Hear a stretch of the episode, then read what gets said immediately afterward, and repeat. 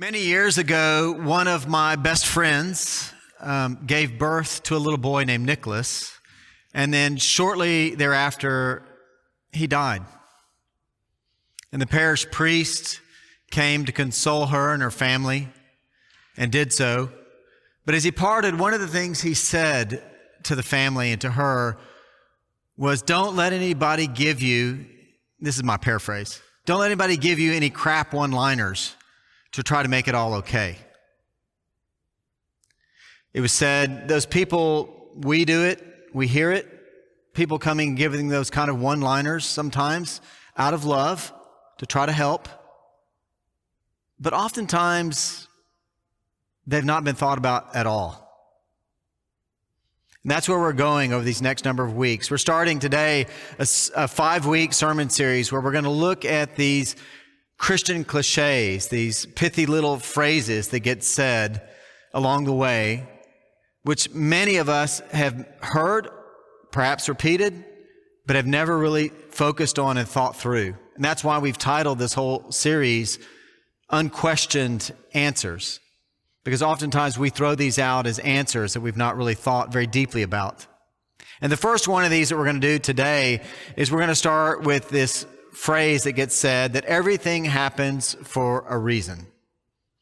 And when people say that, they're not trying, there's some kind of troubling situation going on, and they're saying that, and they're not trying to tell you that we live in a cause and effect world, which we do. But what they're really trying to say is that God's got this master plan. He makes everything happen, and you don't understand it right now, but someday it's going to make sense, and that's what's going on. And we want to look hard at that. And it gets said in lots of different ways. I remember a number of years ago, there was a, a famous international Christian apologist that was in town, a guy named Os Guinness. And um, he was speaking at a bar. And actually, as he started he confessed that w- what I had suspected, that his family was related to the Guinness family. So after I stopped thinking about the beer and tuned into what he was saying, he actually um, started with a story. He was talking about suffering and he, he told this story. He said, I want you to imagine occupied Paris back during World War II. And the underground has made a new convert um, who's going to help out with these things. And the head of the resistance there, the underground, is speaking with him. And he's telling him, We've got all these things we want you to do. But I want you to know that after today, whenever you see me, it, it may be weird. You may see me next time and I'm going to be in a German uniform.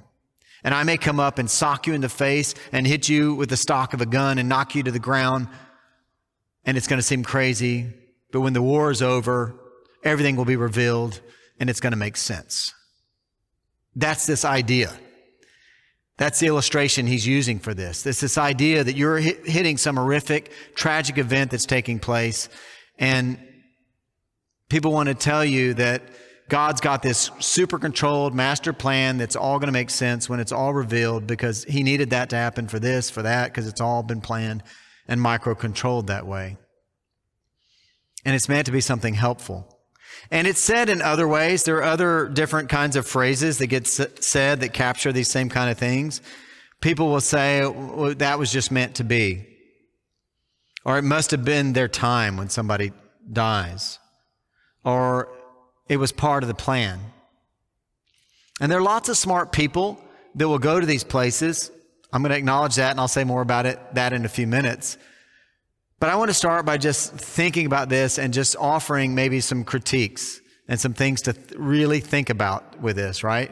The first of which is if you go deep in this, if you go full on with this whole notion, you're going to give up any sense of personal responsibility as you lean into, well, everything happens for a reason because God is managing it all to the nth detail. You know, cheat on a spouse, well, it was meant to be. Somebody has a car crash because they're texting on their phone, it was meant to be. Don't worry about legislation or telling people they shouldn't do that because that just was meant to be. And all the horrible things that can happen, just meant to be. Why worry about them? Because it's all part of God's master plan. And along with that, sort of the second thing that goes with that is you very quickly begin to realize and say, look, everything horrible that happens in the world is directly going back to God and attributed to Him. So just turn on the news, pick up the newspaper. Every bad story you read, just say, okay, well, that's part of God's plan. He did that. He made that happen. Coronavirus, of course He did. He made it happen. And then you start thinking about all the worst things that happen in humanity. Go down death row. Murders and the rapes and the beatings and the whatever, whatever the worst things that happen. And say, well, yeah, it's part of God's plan. Really? And then we may think, begin, if we go this way long enough, we begin to think about how it affects us. And we get into fatalism and we start thinking, we can't change it. Why mess with putting on your seatbelt? If, it, if it's your time, it's your time. Why go to the oncologist when you get the bad diagnosis? Because it's whatever God wants, it's His plan, it's whatever's going to happen. And maybe even the oncologist is not God's hands of healing, but maybe he's actually fighting God on what God wants and His plan and how it's all working out. Or we get into these things about the sports. We're going to be at a Super Bowl in what, about a week, I mean, about a month and a half or something, whatever it is. Why practice? God's already figured out and planned who's going to win the Super Bowl. And all these different kinds of things that keep going. Is that what we really think? Everything's planned out that way? We get into these really hard concepts. Today, I've got to apologize a little bit because we're, we're, I'm going to just keep hitting some hard things. But we get into divine providence and we begin to get some profound questions and thoughts and beliefs. That word provide is in the middle of that, the providence that God's going to provide. And to be clear, we as Christians, we do believe that God tends to and oversees the universe. But it's all in the question of how he does it. And what does it mean? And you get this huge spectrum that takes place, right? I'm going to talk about both of the endpoints on this spectrum today. And um, just as a quick preview of where we're going with this, on one end of the spectrum, you get this notion that every last detail is planned out by God, organized, and makes it happen. And you go to the other end of the spectrum and you get this whole notion that God has, is the absentee landlord. He's put the tenants on it and walked away, and that's it. You're on your own. Those two spectrums and this whole wide range in the middle. And when we take up this topic, um, I'm aware that if you go to the prayer book and you look in the back, you'll get to the articles of religion. You may go to Article 17 and see that it's going to address part of this. And it's super complicated. I think you can interpret it in many different ways. And the truth is, today's topic is a topic not often spoken about because it's probably a semester long topic. And I'm going to do it in a little short sermon. But I'm, so, so give me some grace. I, if nothing, if you walk away with nothing else from this sermon, I hope I will discourage you from trying to make a simplistic faith that goes down to one little sentence that you're trying to say this way, that you'll see, if nothing else, the complication in it. But I'm hoping for a little bit more than that. And I'm aware that perfection is the enemy of the good, so we're going to push on. And when we go back to looking at this spectrum and we go to where ultimately I think this pithy little saying comes from, it's going to come from this one end that really has been mostly influenced by Calvin. John Calvin, we know from history, many of you will know his name. He's one of the great reformers, right? Coming from the 16th century. He is a lawyer turned theologian. Nothing wrong with that. And at age uh, about 27, he wrote this huge book, The Institutes of Religion. It has lots of good things in it. And it goes, but one of the things it has in it, in large measure, is his belief that God controls everything to the nth degree. Like every little thing is controlled by God. So he'll go and give quotes in there where he'll talk about how a rage of wind only happens because God has commanded it.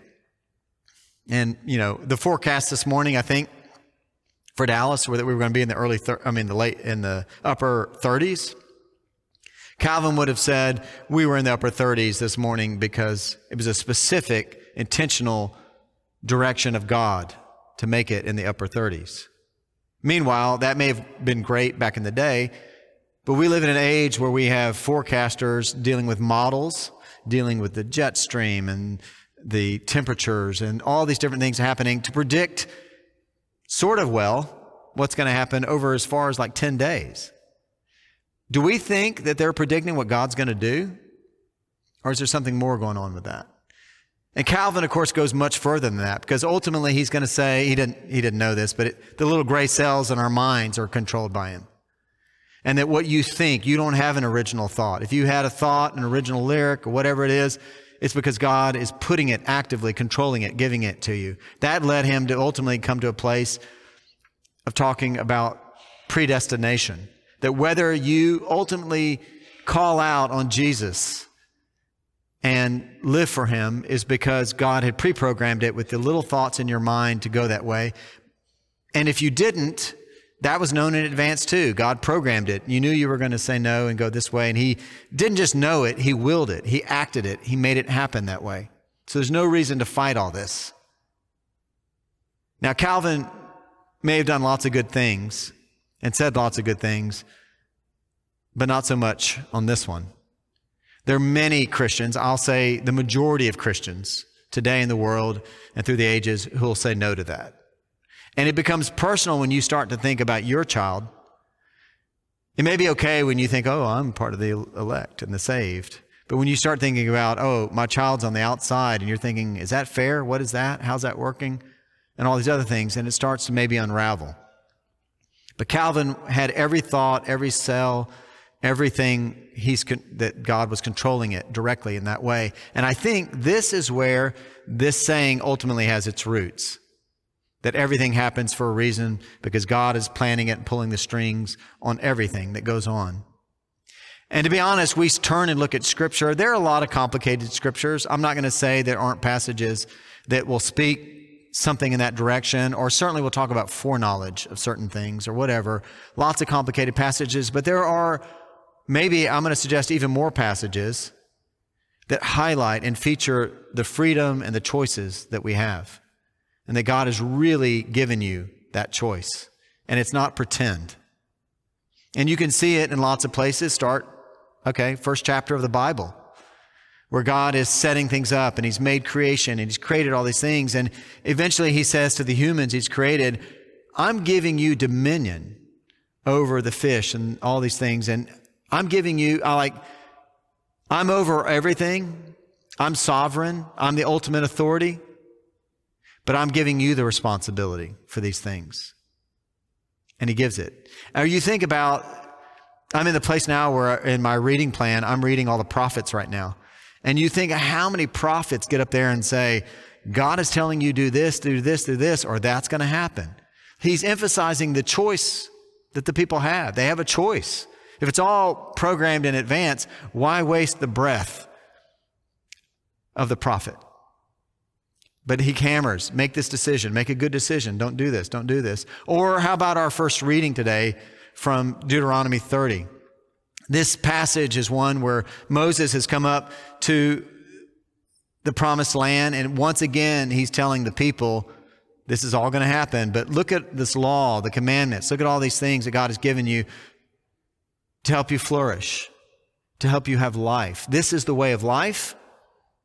And you can deny all that and go this way, and this is the way of death. You have a choice. Choose life. Why would he say that if you have no choice? You're pre programmed. God's already designed it. You've got to go this way. I think there are lots of passages like that where again and again we see how valuable the free will is and the ability to choose. That's one end of the spectrum. That's where that saying comes from. But I think the question we begin to ask is then, okay, if, if that's not where we are, where is God in our everyday life? How does he interact with us? So before I answer that, let me go to the other end of the spectrum for a minute. You know, our founding fathers of our country, they were all on this other end, or not all of them, but most of them were on this other end with what's called deism, which is this absentee landlord. Or sometimes people will want to describe it as the, um, the master who's made the clock, wound it up, set it all up, and then walks away from it. or leaves the tenants again on the, on the property and just walks away. But to go hard there denies so much of Scripture, right? You begin to think, well, how, if, if God just wound it up and walked away, or is the absentee landlord, how did Moses, in this defining moment for Israel, how did he go and lead the people out of slavery? with all of these miracles that took place and with a call that was placed on them where God told him, go do this. And don't worry that you can't speak. I'm going to spend Aaron with you. All these things. How do you say that if God's absent from this picture? Or how do you think that Jesus came to show us the way, the truth, the life, and to save us? How, how does that happen if you think he's out of the picture? Or how do you think that the Holy Spirit just comes into us and that we're the temple of the Holy Spirit and how we live out. I think there are lots of problems when you go too far that way. And the majority of Christians live somewhere in the middle in this complicated thing of God is in the middle, and we believe that God is active in our lives, but not micro controlling every little thing. And I'll tell you my own view on it for a minute, if I may. I think that God works every single day speaking to us in our hearts and our minds if we let Him. I start every day by surrendering to God and asking His will would be done through me, not controlling me, but because He's leading me. And I think about all the ways the mission starts then, like to try to hear His voice. And we don't always know for sure when we have it, but the nudges that say, um, you know, I, I was thinking about this this morning. I wrote this sermon over a week ago, this part of it, and I was thinking about how God sometimes will lead me to pick up the phone and call a friend. And a friend will say, you know, I was just praying that I really needed something from God, and you called. And I think God's Spirit moved me, nudged me that way. But it was funny this morning, I was still in bed, and I had my college roommate, who's a missionary, texted me this morning and said, I'm praying you, praying for you this morning about such and such, which is something I was very focused on and needed prayer about. And it was a reminder to me. And so I wrote him back and told him I was doing this sermon. Wow, that's kind of cool. And he wrote back and said, No, that's actually the truth. I felt God nudging me to reach out to you on this. And I think that's how God works. Oftentimes, if we're open, we become his instruments in the world, that he will lead us and guide us, that he will, we have real decisions we get to make, but we can listen to his voice in us, leading us in different directions to lean in to whatever it is, helping someone, justice when it doesn't, when it isn't easy, all these different kinds of things. It reminds me of um, a saying that I saw the other day that um, it was um, a saying that went this way. It said, um, Everything happens for a reason, but sometimes it's because you're stupid and make bad decisions. but, you know, the idea that we really do have decisions. But God leads us and guides us. He, he has given an ordered world with laws and, it, and given us brains. He's given us the Holy Spirit within us to lead us and guide us. He's given us Scripture to teach us His wisdom and His ways. He's given us Jesus to change us from the inside, save us, and model things for us. And He calls us routinely to be missionaries in the world, to be His hands, to be His voice, to do things to partner with Him in the world as He works on this new creation. And the reality of it is, in that mix, we are going to at times experience pain, hard things, and maybe even horrible things. But the bigger picture, not a little pithy one liner, but the bigger picture is that God has this big sweep of hope that He gives us. That whatever the worst thing is that happens to us in this time is never going to be the last word. Because even death, as shown with Jesus, is not the final word as he's raised from the dead. I want to end today with um, just saying a couple, one more little thought that comes from one of my favorite passages in Scripture, Romans 8 28. It's a passage, I think, that goes right to this divide about how people interpret these things. But Paul, writing to the Romans in this great chapter in, in 8, he says, All things work for good with those who love God and are called according to his purposes. All things work for good with those who love God and are called according to his purposes. What he doesn't say is, your, is God makes bad things happen to you as part of his master plan, which will someday be revealed and make sense to you or whatever. He doesn't say any of that. What he's saying is that when stuff happens to you, the divorce you didn't expect or want, the death of someone, whatever, if we surrender these things to God and put them in his hands, he will some way redeem them in the sense that he will make good come out of them. Some way out of that hurt and that harm, others will be blessed. That some kind of good will come out of it. And I certainly know in my own life, I think about the big hurts I've had, the big things I wish I could have taken back at the time, surrendering to God how God's used them to take me to a richer, deeper place with Him and in the world and made bless some other, some other people or done something. I see it again and again that way. We're starting this sermon series. There are lots of complicated, pithy little sayings that we're going to go into. Everything happens for a reason. I don't think it's helpful. And if nothing else, I hope today you see that there's some complications with it. And I want to encourage you not to have an oversimplistic faith because someday for you or for somebody you love, something really hard is going to happen. And I hope we'll be grounded in a deeper faith than this kind of one little line statement. Let's pray. Gracious Lord, we thank you that you love us. You call us to walk with you in a relationship of freedom. And we pray, Lord, that as we walk this way, that we would be in tune to your spirit, that we might bless others by the decisions we make and the things we do. We pray all this in Jesus' name. Amen.